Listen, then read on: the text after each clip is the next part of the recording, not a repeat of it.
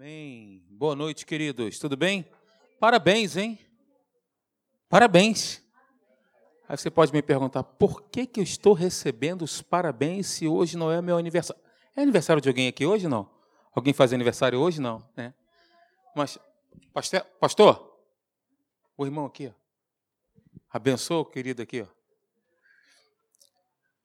Se não é meu aniversário hoje, por que, que eu estou recebendo os parabéns? Porque você venceu aí mais uma quarta-feira, firme, graças a Deus, glória a Deus, é isso aí. A Bíblia diz que é na perseverança, nessa batida, nessa pegada, na constância. A fé tem um sinônimo de durabilidade. Lembro, por exemplo, a você, Pedro, né, quando saiu do barco, ele colocou os pés para fora. A fé que ele estava utilizando ali funcionou, não funcionou? Alguém pode dizer que a fé dele era pequena ou grande? A fé dele durou enquanto ele olhava para Jesus. Quando ele começou a reparar nas circunstâncias, nos detalhes à sua volta, a força do vento, a água e tudo mais, ele submergiu. Mas a fé, naquele contexto ali, fala de uma fé durável. A durabilidade da vossa fé, a perseverança, a constância da vossa fé. Se eu não me engano, nós estamos numa série, essa eu acho que é a quarta, falando sobre renovação da mente, né? Renove a sua mente. A gente está abordando aqui alguns pontos, e eu quero somente relembrar algumas coisas para você e dizer, né? Que para que possamos confessar corretamente, a fonte são os pensamentos. Eu penso corretamente, consequentemente, creio correta, corretamente, por conseguinte, falo corretamente. Essa sequência, eu penso, creio e falo. E hoje nós vamos falar especificamente sobre confissão. A confissão, homologueu, falar a mesma coisa que Deus. Nós cantamos aqui alguns hinos que nós declaramos isso. Eu confio em Deus. Hum, eu sei. Vai, fala aí. Meu Deus não se abala. Nós cantamos aqui diversas vezes. Eu confio em Deus, mesmo quando a situação está completamente antagônica, né? Estava conversando com a irmã Zara ali, deu o testemunho dela para a gente. Vou falar sim. Me edificou, vou falar. é, eu estava dizendo, a gente estava conversando e falando, né? Que mesmo que a gente não consiga ver alguma coisa acontecendo, não significa que Deus não está agindo. Né? Deus tem as suas estratégias, tem o seu meio, o seu modo de agir, intervir, manifestar o poder dele na nossa vida, entrar em, é, em manifestação na circunstância. Né? E aí a gente estava falando que Deus tem a estratégia, a gente não está vendo, mas Deus está agindo, eu vou confiar. Ela estava dizendo, Alexandre, ele não estava conseguindo nem andar. Você vê né, que ela vem para a igreja, está aí firme, 85 anos, vai fazer 86 em janeiro, gravei. Presente, hein, irmãos? Ó, 86 em janeiro. Tá aí, ó. Na perseverança. Estava dizendo, eu estava passando mal, mas eu fui na farmácia e falei: não, eu não vou deixar de ir à igreja, eu vou à igreja. E ela vem, sobe as escadas e está aqui. Aí eu falei, não, esse testemunho eu vou contar lá para. Tem mais detalhes, né, irmã? Se você quiser saber mais do, do, testemunho da irmã, procura ela ali no final do culto. Na próxima vez a senhora escreve que a gente distribui, tá, irmã? então, nós vamos falar hoje sobre renovação da mente, o texto base Romanos capítulo 2, versículo 2. Só que hoje nós vamos abordar um outro capítulo e um outro versículo que está em Romanos 10, 8, que diz assim: acompanhe comigo. Ah, outra coisa, caneta, papel, bloco de notas, aplicativo de edição de texto, anote Tá bom? É muito importante que você faça isso, é um hábito, isso faz parte do processo de renovação da mente. Ok? Vamos lá então para o texto, Romanos 10, 8, diz assim: Porém, que se diz? A palavra está perto de ti, na tua boca e no teu coração, isto é, a palavra da fé que pregamos. Versículo 9: Se com a tua boca confessares, e aí eu coloquei entre colchetes ali, Jesus como Senhor, eu vou explicar, e em teu coração creres que Deus o ressuscitou dentre os mortos, será salvo. Veja, Jesus como Senhor. Aquele confessar ali não é um confessar como, por exemplo, está lá que se confessarmos os vossos pecados, ele é fiel e justo para nos perdoar os pecados e nos purificar de toda injustiça. Aquilo ali é um reconhecimento, né? Estou confessando é, os meus pecados e, assim sendo, ele é fiel e justo para nos perdoar. Só que nesse contexto aí, significa o seguinte: não se trata da confissão de um pecado ou de uma fraqueza. Fala da confissão da soberania de Cristo, do senhorio de Cristo. Então, se com a boca nós confessamos o senhorio de Cristo, Ele como Senhor, e nós crermos no nosso coração que Deus o ressuscitou dentre os mortos, nós somos salvos. Veja, confissão, crença e realidade. Pegou?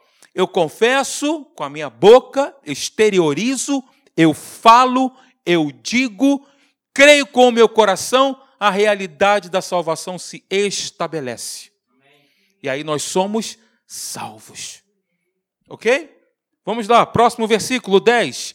Porque com o coração se crê para a justiça e com a boca se confessa a respeito da salvação. É com o coração que se crê para a justiça e com a boca se confessa a respeito da salvação. Confissão, boca e coração são irmãos gêmeos, andam juntos. Eu creio com o coração e falo com a minha boca. Eu creio com o meu coração e falo com a minha boca. Tende fé em Deus. Eu vou ler esse texto depois para vocês em Marcos. Tende fé em Deus. A fé do tipo de Deus. A fé do tipo de Deus é aquela que crê e declara aquilo que crê. Haja luz e houve luz. Deus é aquele que chama à existência as coisas que não existem pelo poder das suas palavras. A Bíblia diz que Jesus, meramente com a, com a, com a palavra, expeliu demônios, curou os enfermos, com a palavra. Não foi com oração, não foi com uma imposição de mãos. É claro, em alguns casos isso aconteceu, mas na grande maioria das vezes Jesus usou a palavra aquilo que saía da sua boca. Gente, com a palavra, tudo que existe no mundo, no âmbito espiritual e no âmbito material, passou a existir. Com o poder da palavra. Veja a importância disso. Agora, quero te dizer que as nossas palavras, elas nos edificam e também nos levam para uma linha de fracasso. As nossas palavras, se alinhadas com a palavra de Deus, ah, meu irmão, tem um poder que você não faz ideia. Quando nós alinhamos aquilo que nós falamos com aquilo que está escrito, nós não temos ideia do poder que isso do poder que, que é movimentado no mundo do espírito. Você não está vendo. Você tem ali uma pessoa, por exemplo, que está que se manifestou em o nome de Jesus. Você faz o que? Você fala. Em o nome de Jesus sai. O que acontece? Aquele demônio sai, não tem jeito, tem que sair. Primeiro, pela autoridade que nós recebemos, né? A Bíblia diz que nós recebemos autoridade para isso. Eis que vos dei autoridade para pisar em serpentes e escorpiões, sobre todo o poder do inimigo. A Bíblia diz isso. Então, com o poder de uma declaração, de uma fala, de algo que é exteriorizado. Nós precisamos aprender a fazer isso na nossa vida. Se nós queremos, se nós queremos ver resultados latentes na nossa vida, a gente, nós precisamos aprender a declarar, a falar, sobretudo alinhado com o que está escrito, alinhado com a palavra de Deus. Amém? Então vamos lá. Aquilo em que acreditamos é resultado da nossa forma de pensar. Que é algo, isso aqui está claro como água. Não tem muito o que explicar. Aquilo em que nós acreditamos é resultado de nossa forma de pensar. E outra, se pensarmos de maneira errada, nós vamos crer de maneira errada. E outra, sendo a crença errada, a confissão também o será. Ou seja, o que dissermos estará errado. A fonte são os pensamentos. Crença e declaração. Pegou? Vocês lembram, por exemplo, lá de Números? Veio aqui no meu coração agora esse exemplo, não coloquei aí. Números capítulo 14, falando sobre os 12 homens que foram enviados e ficaram 40 dias espiando a terra de Canaã. Terra que Deus havia prometido dar a Israel. Terra que mana e mel. A Bíblia diz, inclusive, que aqueles homens ficaram espantados com as pessoas que carregavam um cacho de uva. Imagina, duas pessoas carregando um cacho de uva. Duas pessoas, um cacho de uva isso era, de repente, era uma rouba de uva, né? não era nem um cacho de uva. Duas pessoas carregando, porque aquela terra de fato era uma terra abundante. Era uma terra que havia sido preparada para o povo. Então, doze príncipes de Israel, doze homens selecionados foram, eles eram os cabeças das suas famílias, eles foram designados a espiar, a observar e ficaram lá por 40 dias. O que aconteceu? A maioria, a maioria das pessoas que conhece os doze voltaram ao término, ao término dos, do, dos 40 dias. Dez deles fizeram um relatório maravilhoso. Olha, de fato, a terra mana leite e mel. Só que os moradores que estão lá são os filhos de Anak. Eles, olha, eles devoram os seus, vão nos devorar como pães. Deram um relatório completamente antagônico, completamente diferente. Ao passo que Josué e Caleb deram um relatório, não, vamos lá. Se a Bíblia diz, né, se Deus nos prometeu essa terra, vamos lá, vamos subir, tal, vamos conquistar, nós vamos conseguir, porque Deus é conosco e tal. Eles, ó, creram de um jeito, pensaram de um jeito, creram de um jeito, declararam de um jeito. Por causa disso, lá na frente, foram eles que herdaram, né? por causa das suas declarações. E o que aconteceu? Eu estou lembrando aqui que a declaração dos dez, dos dez outros que não concordavam com Josué e Caleb, eles diziam o seguinte: olha, nós éramos, isso me chamou a atenção, aos nossos próprios olhos, como ele, ele como que? Como gafanhotos. Eu ia falar abelha, lacraia, né? Ainda bem que você me lembrou, ainda bem que eu tenho pastor, né? É bom, né, ter pastor, né? Nós éramos como gafanhotos, então eles se viam daquele jeito, eles declaravam aquilo que eles pensavam ser. Eles pensavam ser tão pequenos que não tinham, não confiavam em Deus, então nós somos como gafanhotos. Quem falou para eles aquilo ali? Ninguém falou, mas eles pensavam ser. E aí, o que, que Deus disse? Olha, da, da forma que vocês falaram, assim será, vocês não vão entrar. Eles escolheram aquilo que eles falaram, aquilo que eles declararam. É um excelente exemplo que me veio aqui ao coração de confissão errada, maneira de pensar errada, crença errada, confissão errada. Qual o significado então da palavra confissão? Vamos lá. Primeiro, significa afirmar alguma coisa na qual nós cremos. Tira foto, anota, consulta afirmar alguma coisa na qual nós cremos. Segundo ponto, é testificar algo que nós conhecemos. Experimental. Terceiro ponto é testemunhar uma verdade que nós abraçamos. Esse é o significado de confissão. Primeiro, afirmar, declarar alguma coisa na qual eu creio. Deus está contigo? Amém. Diga isso todo dia. Senhor, eu sei quem tenho crido eu sei que tu estás comigo. Eu confio em ti. Bem-aventurado o homem que confia em ti, cuja esperança é o Senhor. Não morrerei, antes viverei e contarei as obras do Senhor. Leia o livro de Salmo aí que você vai ver o salmista Davi declarando, exteriorizando a palavra, orando, mas de, de uma forma é, exteriorizando aquilo que ele estava crendo.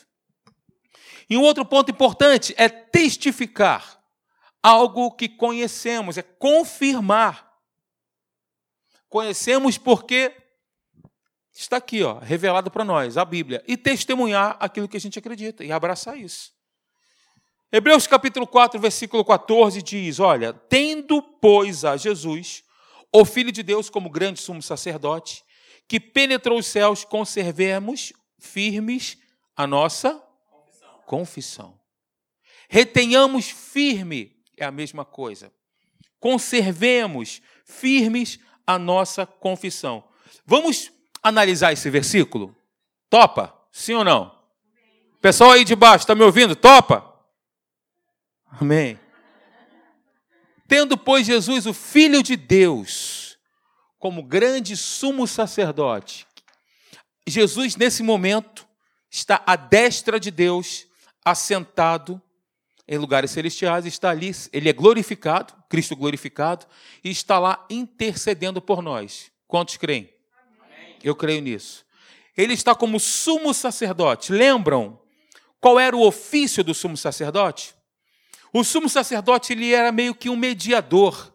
O sumo sacerdote, ele ele fazia mediação entre Deus e o povo, ele, ele oficializava diante do povo e diante de Deus. O povo trazia as ofertas, os seus sacrifícios, o sumo sacerdote, ele entregava aqueles sacrifícios e através daquele rito as pessoas eram expiadas dos seus pecados, eram perdoadas dos seus pecados. Né? E a Bíblia diz que Jesus é o sumo sacerdote que penetrou os céus, e outra versão está dizendo que ele está nos céus como sumo sacerdote. Ora, se o sumo sacerdote, aqui em Levítico, ele tinha a função, o ofício de estar ali diante do povo, diante de Deus, intercedendo pelo povo. Jesus, tendo esse mesmo ofício, faz exatamente isso por nós agora. O que, que isso significa? Nós temos um grande sumo sacerdote que penetrou os céus, Jesus, o Filho de Deus, que está lá nos representando junto ao Pai. E ele diz: o sumo sacerdote representava a Deus. Jesus está nos representando junto ao Pai. E ele diz: dois pontos. Posso? Posso mesmo? Vamos lá. O que, que ele está dizendo? Preste atenção nisso. Esse, esse tipo de declaração a gente tem que fazer todo dia. O que, que ele diz? Olha, ele está nos representando junto ao Pai e diz: Olha, eu morri por eles. Jesus está falando isso para Deus. Eu morri por eles, levei seus pecados, eu os redimi, tornei-me pecado por causa dos pecados deles, para que pudessem se tornar justiça de Deus em mim. Eu tomei suas enfermidades e levei sobre mim suas doenças, e os livrei da autoridade das trevas. Eu os gerei, fazendo deles novas criaturas, filhos legítimos de Deus, comprados e lavados no sangue de Jesus, aliançados com Deus. E eu quero te dizer, que nada e ninguém pode quebrar esta aliança. Nem todo principado e potestade, nem os poderes do mundo vindouro, nem todo o inferno e toda a sua corja de demônios pode impedir o teu acesso livre e irrestrito à presença do teu e do meu Pai. Aleluia! Então é exatamente isso que Jesus faz, ele está ali como sumo sacerdote, nos representando. Por quê? Que ele nos representa? Porque ele é o nosso irmão mais velho, o primogênito de entre os irmãos, o primogênito, primogênito de entre os mortos. Ele morreu e ressuscitou primeiro. Ele é o primogênito, depois todos nós, queridos. Todos nós um dia nos encontraremos com ele. Através de um corpo glorificado, se Jesus voltar hoje, por exemplo, se Jesus não voltar hoje, você vai se encontrar com ele do mesmo jeito. Quando ele voltar, a Bíblia diz que os mortos ressuscitarão. Ah, e aí nós vamos nos encontrar com o nosso Deus nos ares, né? Aleluia. Aleluia. Glória a Deus. Essa esperança, ela enche o nosso coração de alegria, né? Essa é a nossa esperança maravilhosa. Então leia comigo assim, leia comigo. O que Jesus está dizendo agora para Deus como representante, como nosso representante. Eu morri por eles. Vamos levei seus pecados, eu os redimi, tornei-me pecado por causa dos pecados deles, para que pudessem se tornar justiça de Deus em mim. Tomei suas enfermidades, e levei sobre mim suas doenças. Eu os livrei da autoridade das trevas e os gerei, fazendo deles novas criaturas. O pecado, o diabo não tem mais domínio sobre nós. Não tem mais domínio, nós somos justiça de Deus. É como se você nunca tivesse pecado. Nós fomos justificados. É como se você não tivesse nunca pecado, a posição de justos diante de Deus através do lavar do seu sangue e da sua palavra também, regenerador da sua palavra. Isso aqui, eu fico demais motivado com isso aqui. Vocês aí embaixo ficam também? Falaram? Vamos lá, gente. O que significa então, no grego, essa questão da confissão? A tradução grega desse versículo significa retenhamos firmemente a declaração da mesma coisa. Da mesma coisa que Jesus declara. É isso que o versículo está dizendo, essa é a tradução grega. Retenhamos, conservemos firmemente a declaração da mesmíssima coisa que Jesus diz na presença de Deus agora. É você declarar isso aqui, ó. Todo dia. Senhor, obrigado porque eu sei que tu morreu por mim, levou os meus pecados, me redimiu, tornou-se pecado por causa dos meus pecados, hoje eu sou tua justiça, as minhas enfermidades o Senhor levou, tomou sobre si, me livrou da autoridade das trevas, eu não tenho mais a natureza do diabo, não tenho mais a natureza das trevas. Isso é declaração, é você falar, é confessar, é dizer a mesma coisa. Essa é a nossa confissão. A confissão é o resultado da nossa crença e ela é o resultado do nosso pensar certo ou errado. É simples assim. Vamos lá, quatro pontos aqui importantes que eu quero abordar com vocês. O primeiro deles é este aí, ó. É necessário que saibamos o que a palavra fez por nós em Cristo. São quatro coisas que nós precisamos estar com elas bem sedimentadas dentro do nosso coração. Primeiro, é necessário que saibamos o que a palavra fez por nós em Cristo. Creiamos e confessemos isso. É a confissão que cria a realidade. Então, ela se torna real em nossa vida. Imagina se a irmã Zária falasse assim: ah, não estou conseguindo ir para. Ah, não, estou doente, eu não vou poder ir para a igreja. Ah, não tenho como, estou passando muito mal, não tenho como ir para a igreja. Não, mas eu não. Gente, nós não somos doidos, né? Não tem nenhum louco aqui, não. A gente não nega os sintomas, a gente não concorda com eles. A gente não nega, não tem maluco aqui, mas nós não vamos jamais concordar com eles. Concordar com os laudos, concordar com os sintomas. Nós precisamos fazer o seguinte: fala, vira, me ajuda aí a pregar. E olha para a pessoa do seu lado agora com um olhar paternal ou maternal. Olha para ela com um olhar de amor. Fala assim: faz um favor para você mesmo. Alguém fala ali para o Renan, por favor. Renan está sozinho, pastor. Lá, lá. Faz um favor para você mesmo. Fala, faça um favor para você mesmo. Cala a boca! Não fala!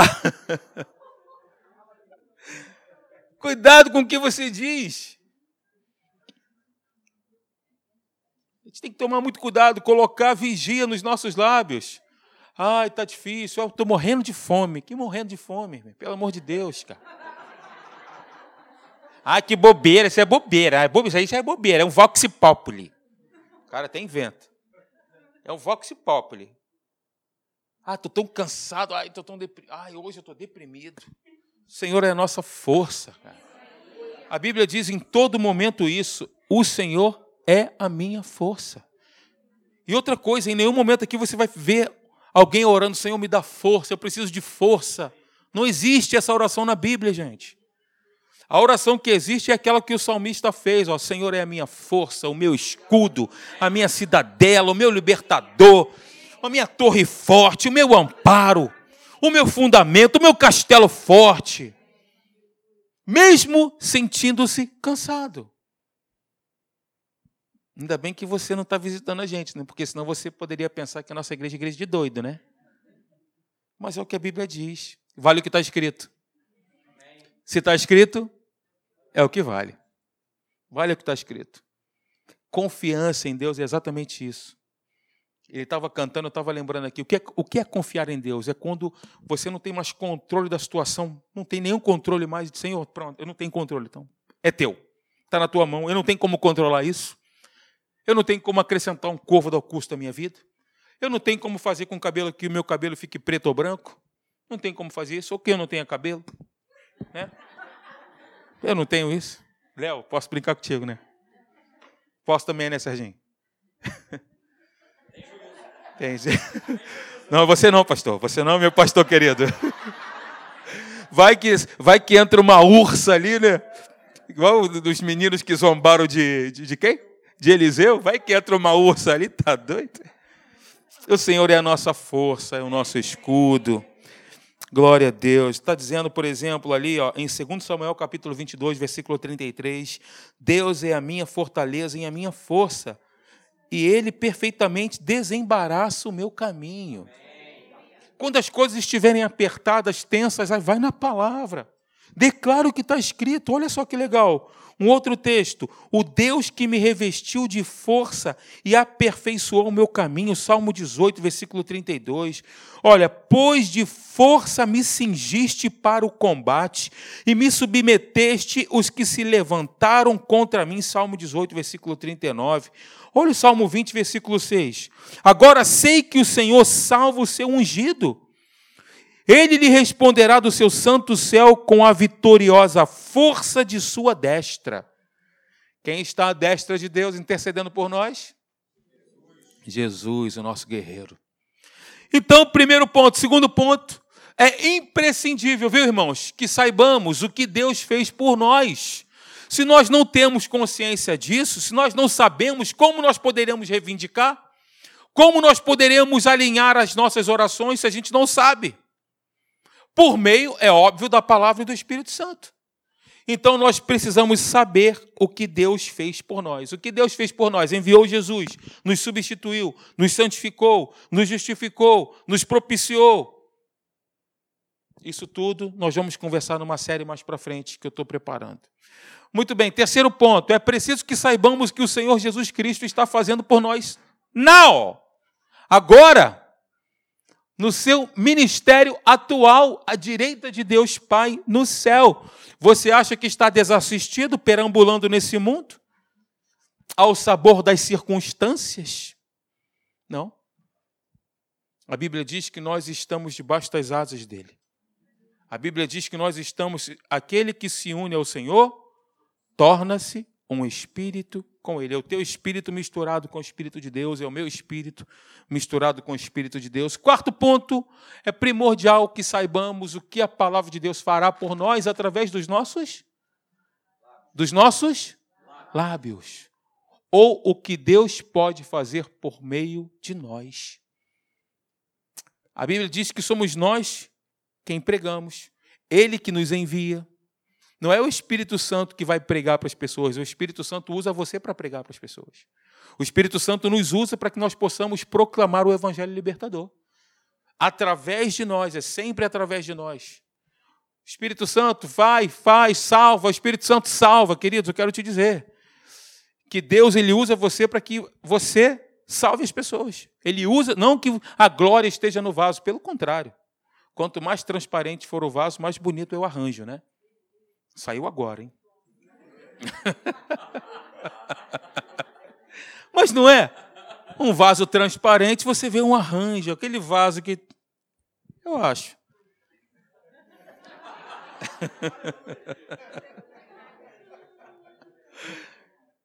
Glória a Deus. Gente, Marcos capítulo 11, versículo 23, eu quero encerrar com esse texto maravilhoso, que diz: Porque em verdade vos digo, vos afirmo, que se alguém disser a este monte, monte fala de problema, dificuldade, o monte tipifica isso, né? Ergue-te e lança-te no mar. Foi Jesus quem disse isso, né? E não duvidar no seu coração, mas crer que se fará aquilo que se diz. Assim será com eles. Assim será com ele. Vamos no texto lá, Marcos capítulo 11, que eu quero pegar um além desse versículo, o versículo depois desse aí. Marcos 11.